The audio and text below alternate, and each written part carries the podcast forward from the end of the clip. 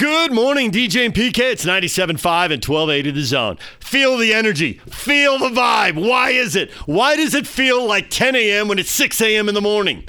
There's a couple reasons. Mostly, I think, because it's a football Friday. That's why. You got to get fired up.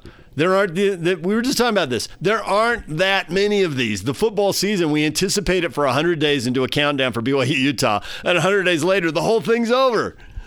We got 12 games, and then you got uh, everybody has two bye weeks this week, and then uh, this year, and then you got the weekend of the conference championship games. 15 weeks of college football, and then the bowls, and it's all over.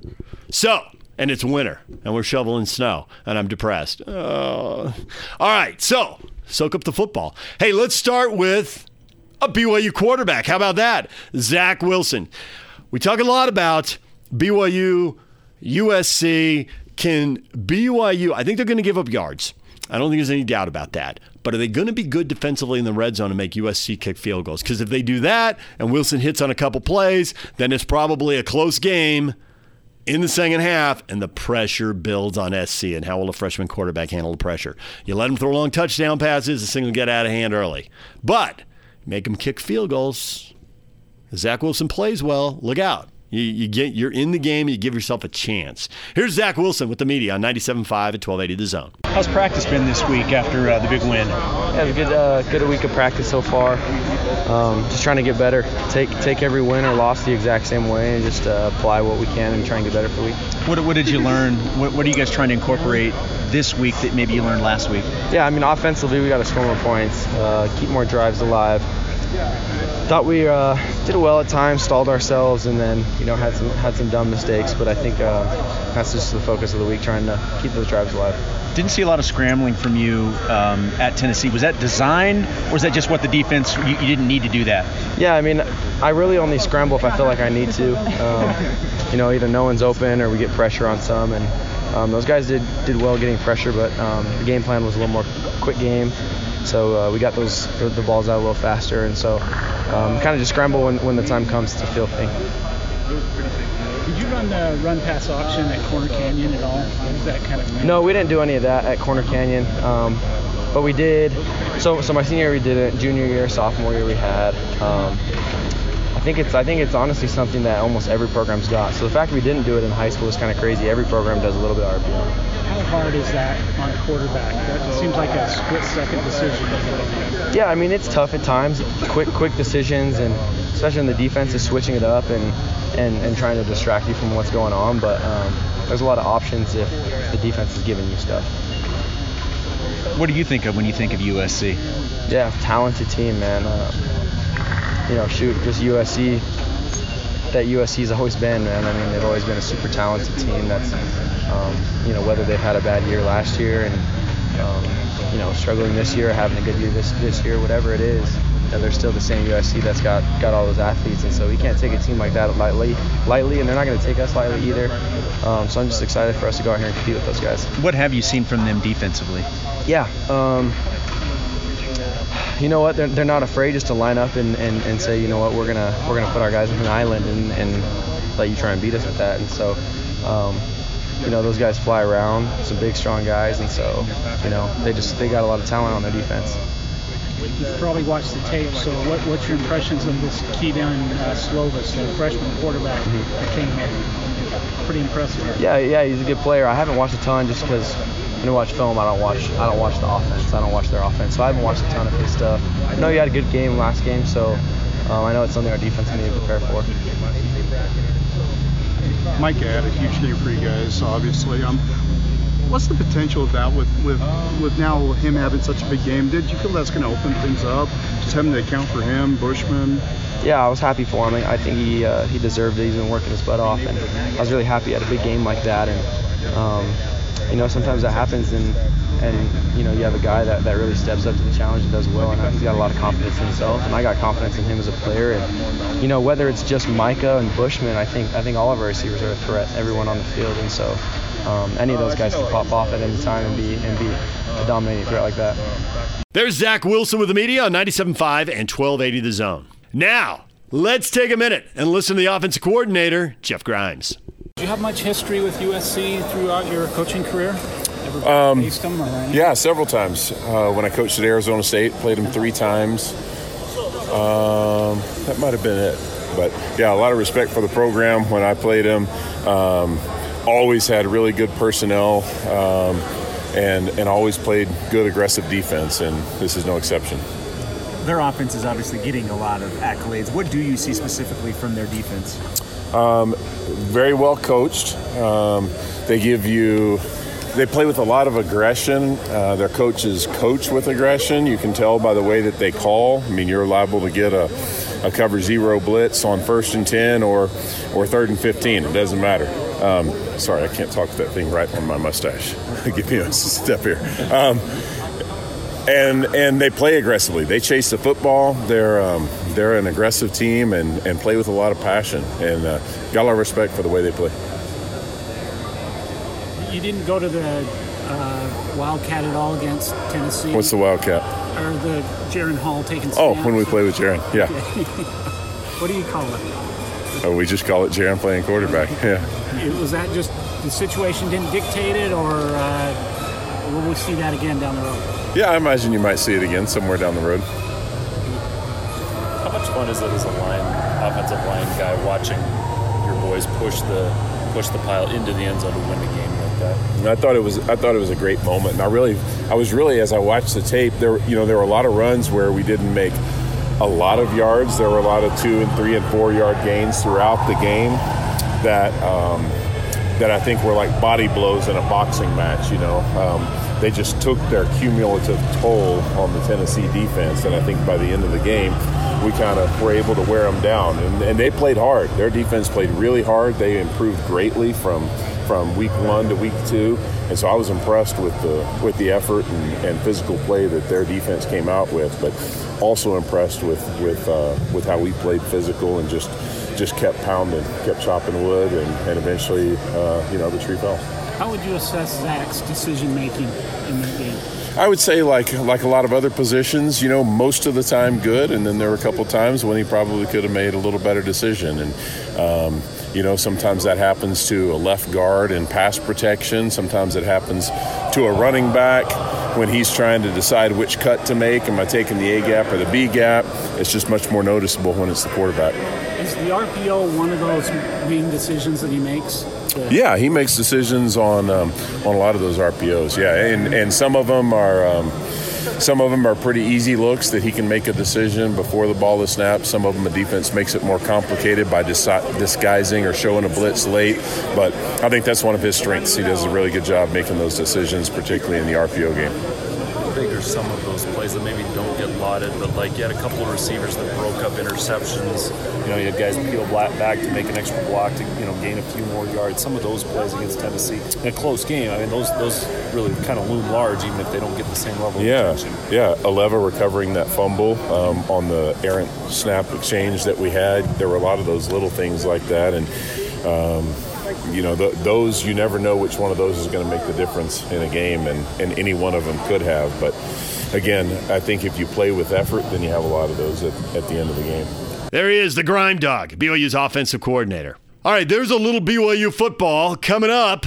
Ryan Abraham, USCFootball.com. We're going to talk with him in a couple minutes. But coming up next, JB Long from the Pac 12 Networks. He'll be on the call for Utah, Idaho State, lives in LA, calls Rams games, follows the Pac 12. We'll talk with him next. Stay with us.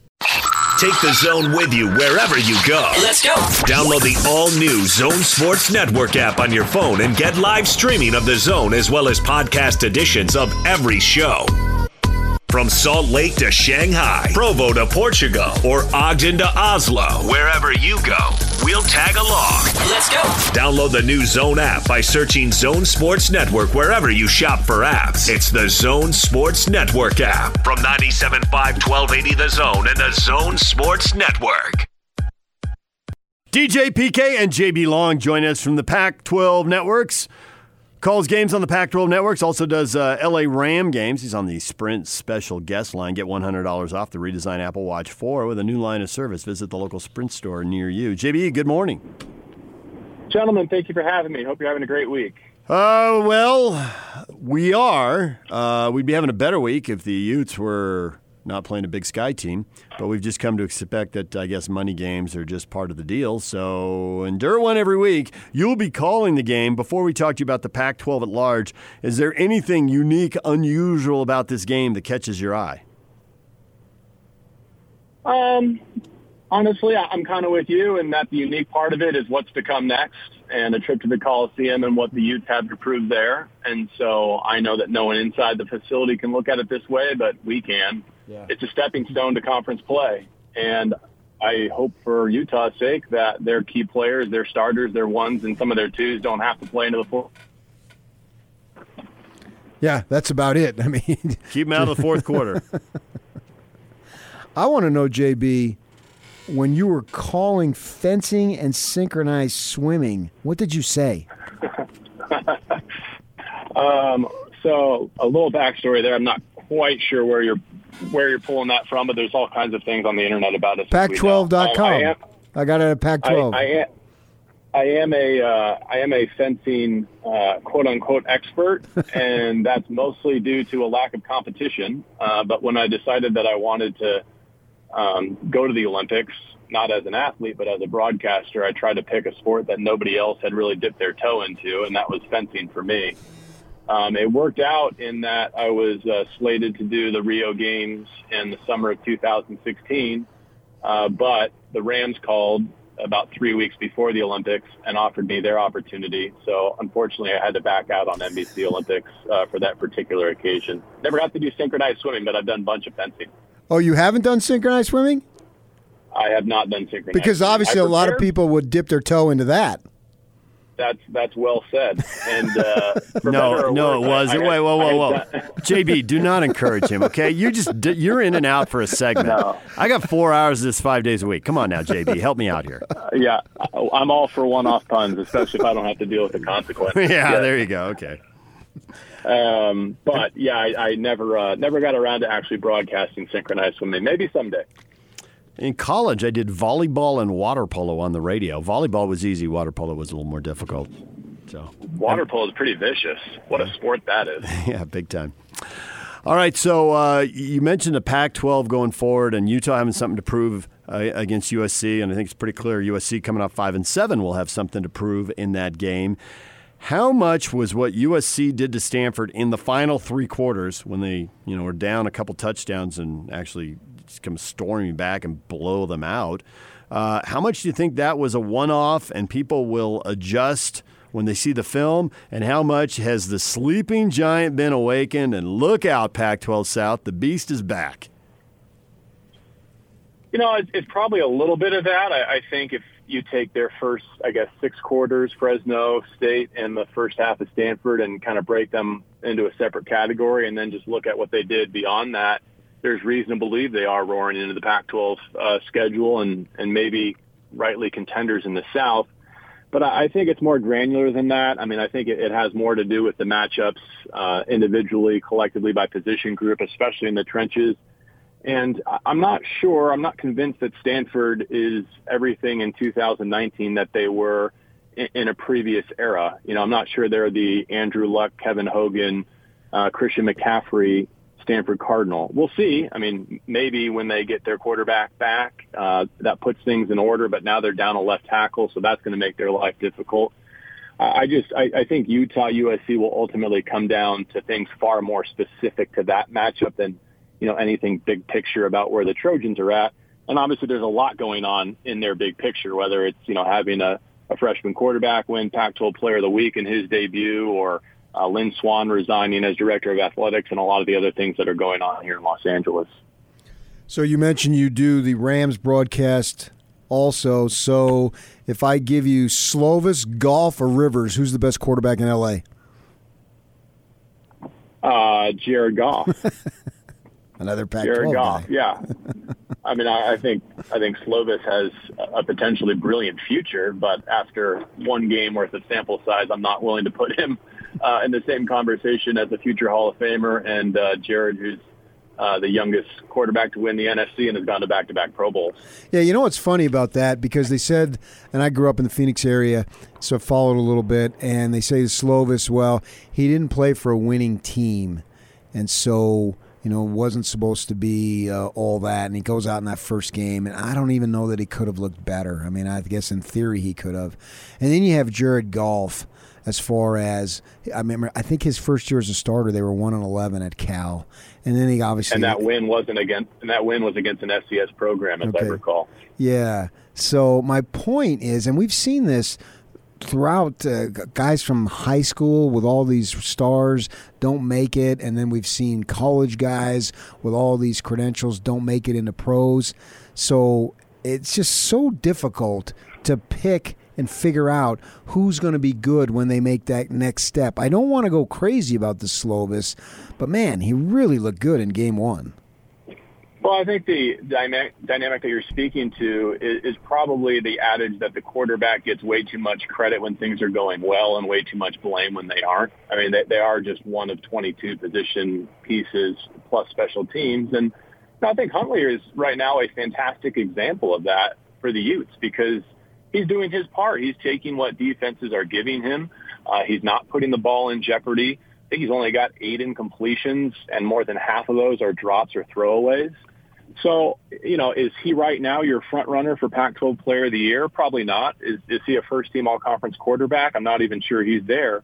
But what he is is a great operator of yet another offensive system and, and a true distributor of the football with plenty of weapons around him and a team that plays complementary style and might be the cleanest, most disciplined in the conference. And that'll win. That'll win week to week, and that might win you a championship. JB Long joining us, Pac 12 Networks. He'll be on the call for Idaho State and Utah. Uh, Utah has had a lot of problems with Washington. Washington just had to settle for a lot of field goals and ended up helping get them beat right at the end by Cal. Uh, is Washington all that, or, or are they like Stanford? Hey, we, we've got this impression from one era, and college eras change fast by nature. The kids aren't there that long. Well, I'll tell you, my answer is definitely different this week than it would have been last week because I, I thought Eason was against Eastern Washington the real deal, and and might have actually been an upgrade um, year to year at quarterback, which is really saying something. Now, Cal's defense is for real. I mean, I, I think they are legitimately a top ten college football defense, and what Wilcox has done there in parts of three seasons is truly incredible but Utah's defense is in that category too. And so I think Utah is capable of doing to Washington what Cal did. And I know for a fact that Utah is more capable offensively than the Cal Golden Bears are. So is that still one of the looming games that stands between Utah and where they want to be, where they want to go to the Rose Bowl and the college football playoff? Potentially, absolutely. Uh, that's definitely going to be one of their more trying tests. But I don't think it's insurmountable, even away from Salt Lake City. So we've been talking about Utah, and obviously they were the overwhelming favorite to win the South, uh, slight favorite to win the conference, and there's been some playoff talk, and people are a little hesitant. Some of them are. My line of thinking is it's September. And we should be talking about the Utes as a playoff team. And it's not specifically directed at Utah. My larger point is if they are a favorite to win the conference in the Pac 12, then that automatically should put them in the playoff discussion. Because if it doesn't, then the Pac 12 has serious issues. Yeah, I mean, I think you make a lot of fair points there. Uh, going on the road and winning in Provo to start, I think, uh, is one plank in kind of the platform that they're building. And certainly BYU going to SEC country and winning there uh, helps validate that victory as a, a marquee non-conference win. Now we'll see where BYU goes from here, including this weekend. Um, but I, tough though it may be to root for a bitter rival, you definitely want BYU to have a good season. Uh, and that's true of the Pac-12 in general. Uh, but to your, your overarching point, which is if a team wins the Pac-12, should they be in the playoff conversation? Absolutely, especially when that includes a nine-game conference schedule and a championship game. And I, I think Utah is well positioned to navigate that. Their their schedule breaks their way. Uh, already having one of those road games behind them uh, and only four in league ahead of them is advantageous. And let's face it, they've got the right pieces, the right players in the right roles, the coaching staff that has proven success in the postseason. Like who, who else would you point to besides Whittingham and Utah, who has been as steady a postseason presence over the last decade plus than Utah, right? Like put them up against Alabama, put them up against the SEC, put them up against the Big Ten champion. They'll do just fine. They've proven that even as they've ramped up the Pac-12 level football. See, I'm at the other end of the spectrum. I picked the Utes. I think the Utes are really good. I picked them to go 10 and two. Uh, but even if they go 11 and one, I figure a one-loss Pac-12 team is going to get squeezed out. So, you know, wake me up when they're six and zero, and lots of other conferences or several other conferences already have a one-loss team and might have a two-loss team, and then I'll talk seriously about it. But until then, it just seems like too big a reach. Nope, he's horrified, PK. Possibly even disgusted. he just hung up. I'm not dealing with this. Click. I think he's still miffed about dipping his toe in the synchronized swimming.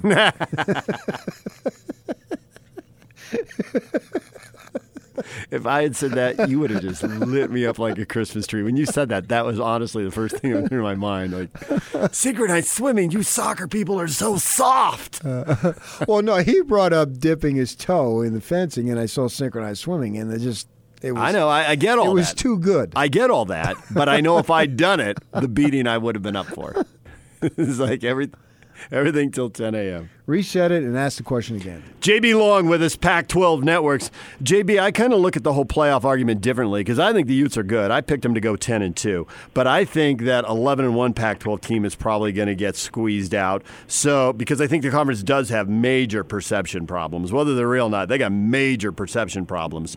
And, and the playoff is a beauty pageant. They got to pick four teams. So, I don't really want to talk about the playoffs unless they get, if they're, if they're halfway through the season, they're 6 or 7 and 0 or something, and we see other Power Five leagues where you know the top teams already have a loss, then I, then I'd consider it. But until then, I think it's a bridge too far. How, what do you think when you hear that? I, I understand the skepticism, and uh, I was offended by the synchronized swimming thing, so I just decided to have a delayed reaction. Sorry, I was hearing you guys perfectly. I'm not sure what happened on my end, but okay. um, all that to say, like we're both right in that in a sport where every game is supposed to matter and every week is supposed to matter, it's not too soon to start looking for that end game. But you're also right to say, why are we even having this conversation until Utah gets past USC, until Utah gets past Washington, and a bunch of other things across the landscape, until Georgia beats Notre Dame and we don't have to worry about an undefeated Notre Dame stealing somebody's spot. A bunch of other factors, sure.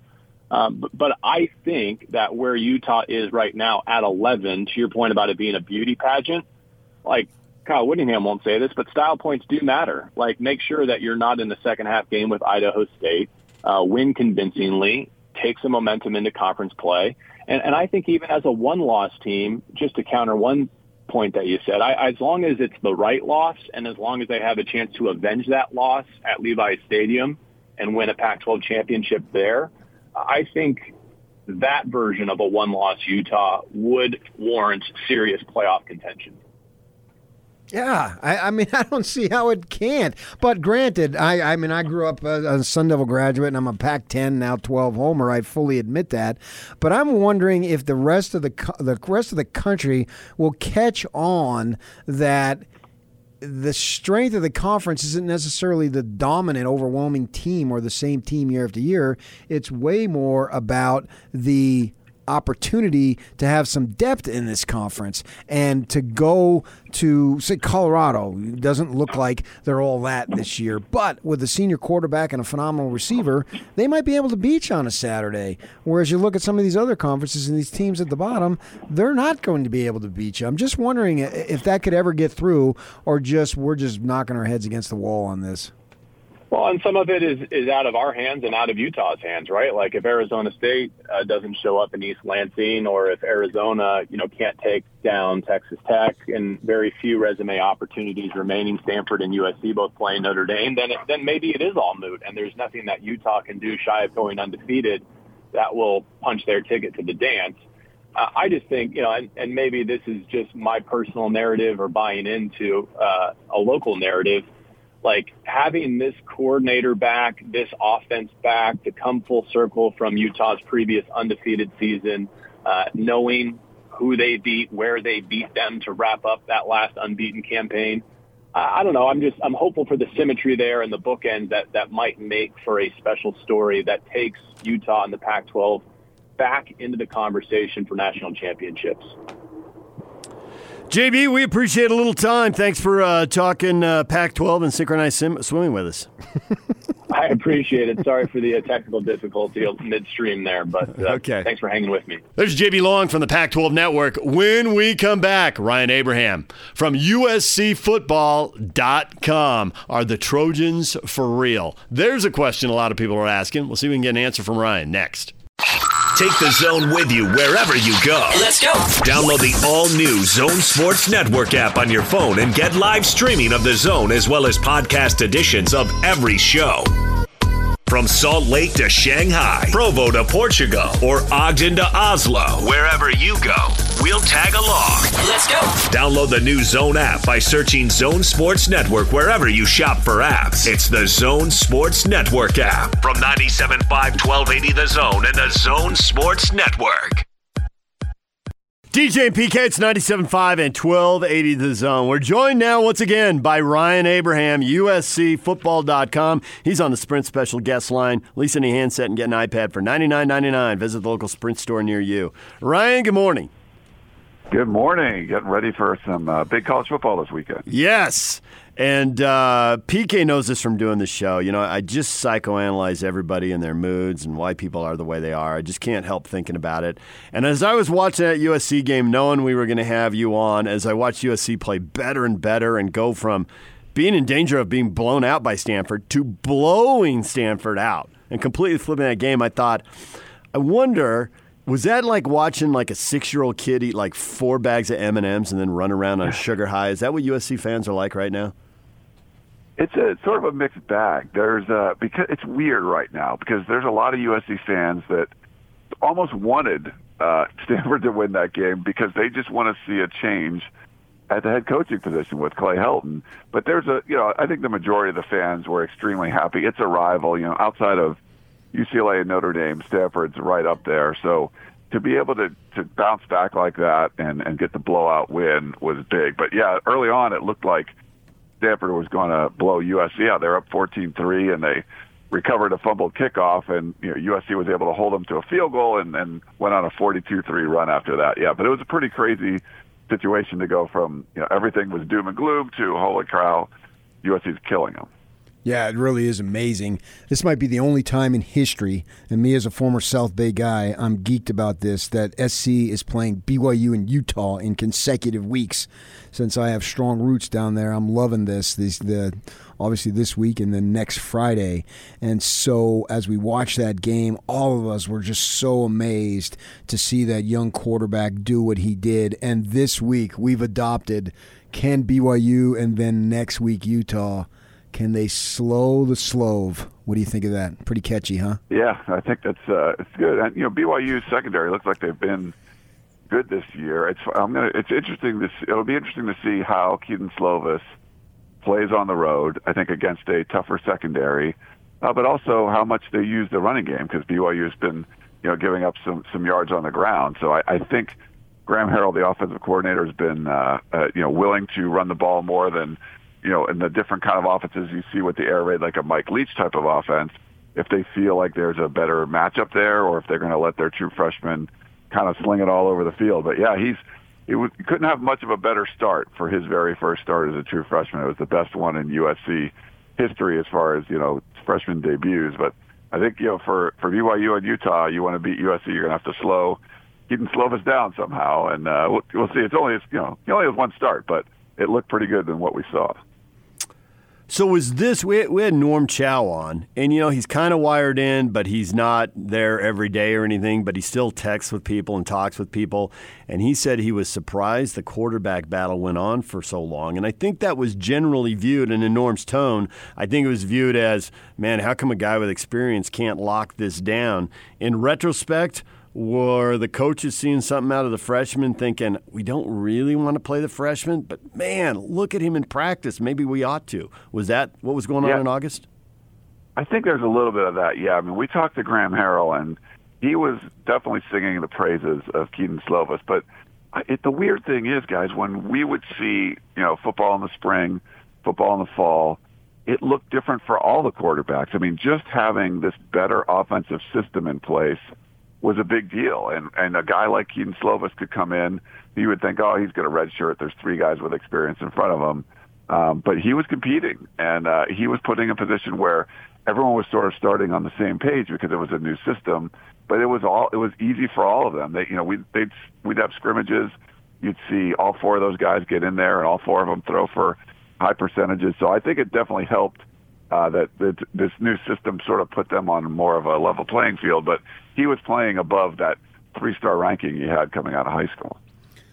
So, do you think this AD situation works to distract or galvanize the team?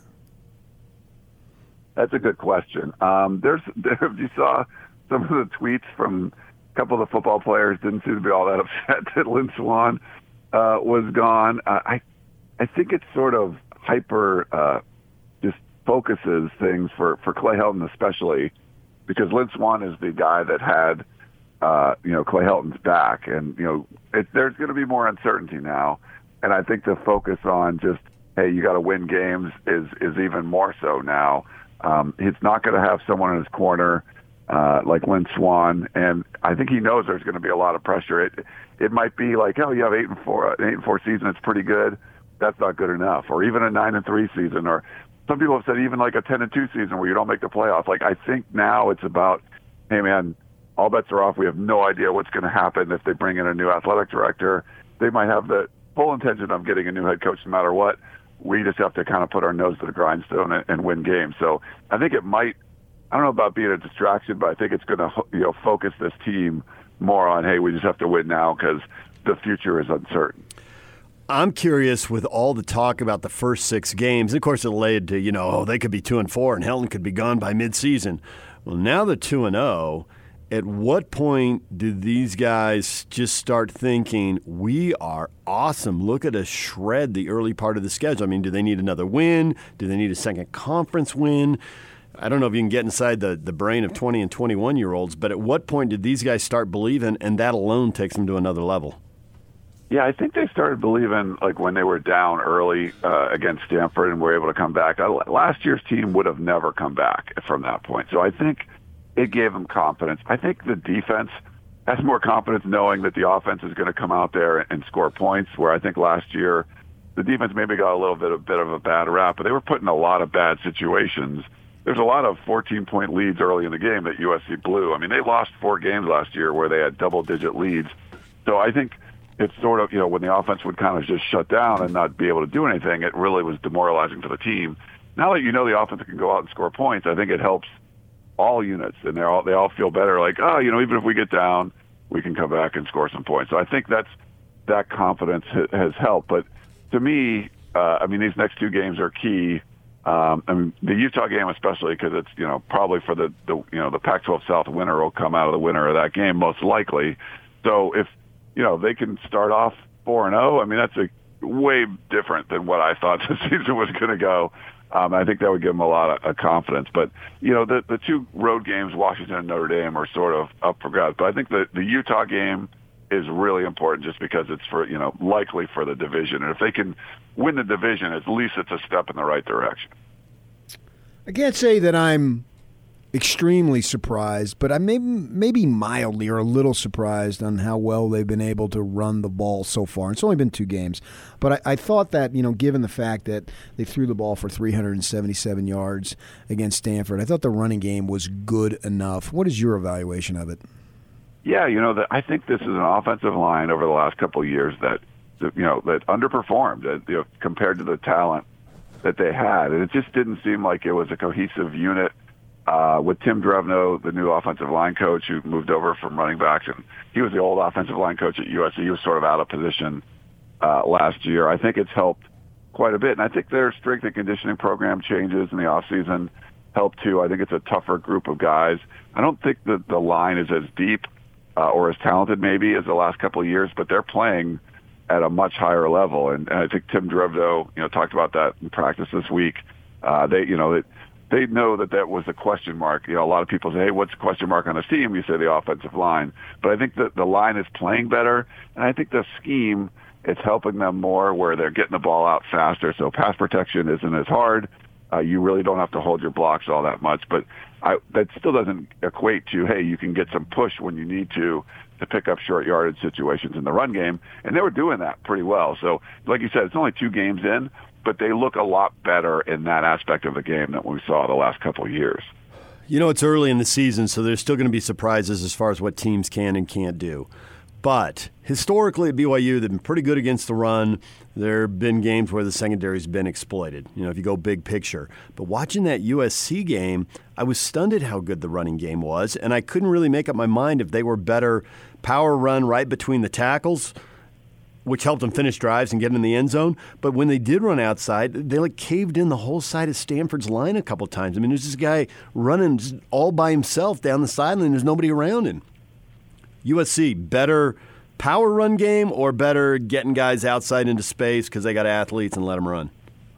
I think I'm going to go with the latter. I think that you know you saw like Stephen Carr run around the edge for a 25 yard touchdown, and uh, I mean even in the the passing game, there the quarterbacks are taught to you know, swing it out there if the first couple reads aren't there. If you can put, you know, you put it out in the flat to a guy like Stephen Carr of Vavae Malepeai, they can make guys miss. And Carr, like Carr in the first game, uh, he had a couple of touchdowns against Fresno State. He was making like two guys miss on every play. So I think getting those guys in space is what they're probably best at right now. I think they'd like to get better uh, at some of the power stuff inside. And I, you know, they they might be. We just haven't. I don't think the sample size is big enough yet, but we right. know the kind of athletes they have. If you get them outside in some space, they're going to have uh, success. So we'll see. I think that the inside game is still much of a work in progress, but they've they, they've they've shown when they get like Stephen Carr outside there, he can make guys miss and and find his way into the end zone. I'm trying to figure out the psychological advantage, disadvantage from the BYU perspective as far as SC coming in. Now that they've won two in a row and they're ranked, it seems like, as you've noticed and have no, uh, told us, that there's a lot more positivity surrounding the program. And all of a sudden, the arrow is exp- pointing extremely high. You got Utah next week, and you've already acknowledged it very well could be first game of the conference season for the Utes, second for SC, but it could determine who wins the South. So I'm trying to figure out – how does that work in BYU's advantage or disadvantage to have SC? Because maybe if they had lost a game, uh, they wouldn't be as sky high, and they might be looking towards Utah next week. But now that they're two and zero oh and everything's pointing positively, I got to believe that they're at the top of the game. So I can't really figure out any psychological advantage or disadvantage for the Cougars.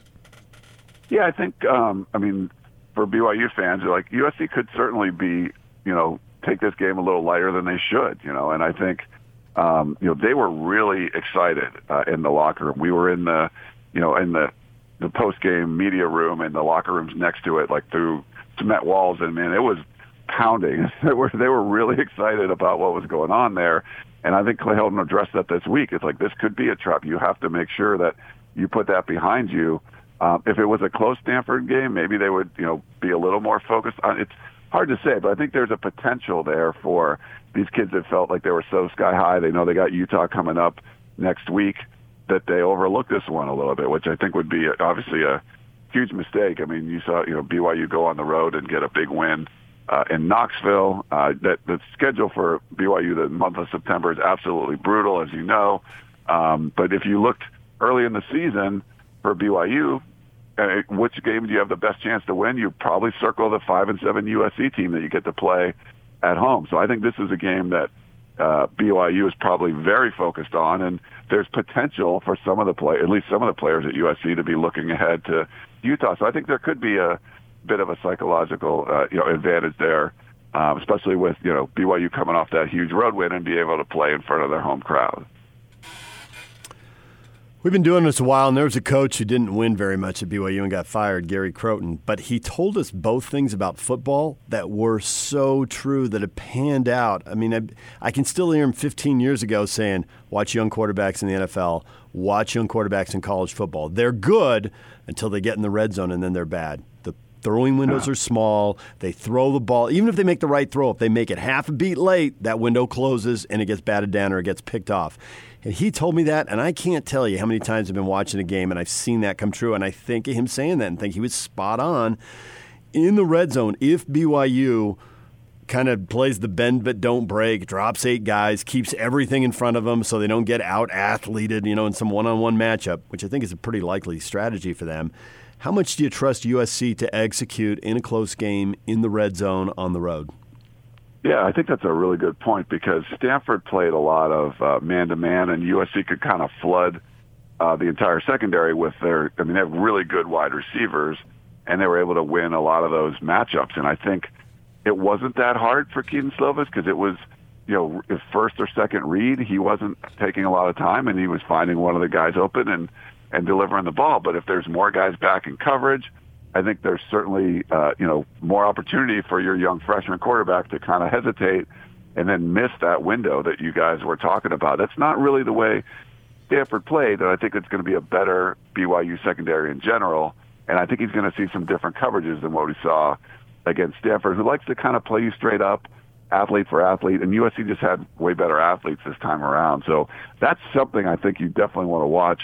If if you know, I, I think he's going to get his yards. You know, I think they're going to move the ball.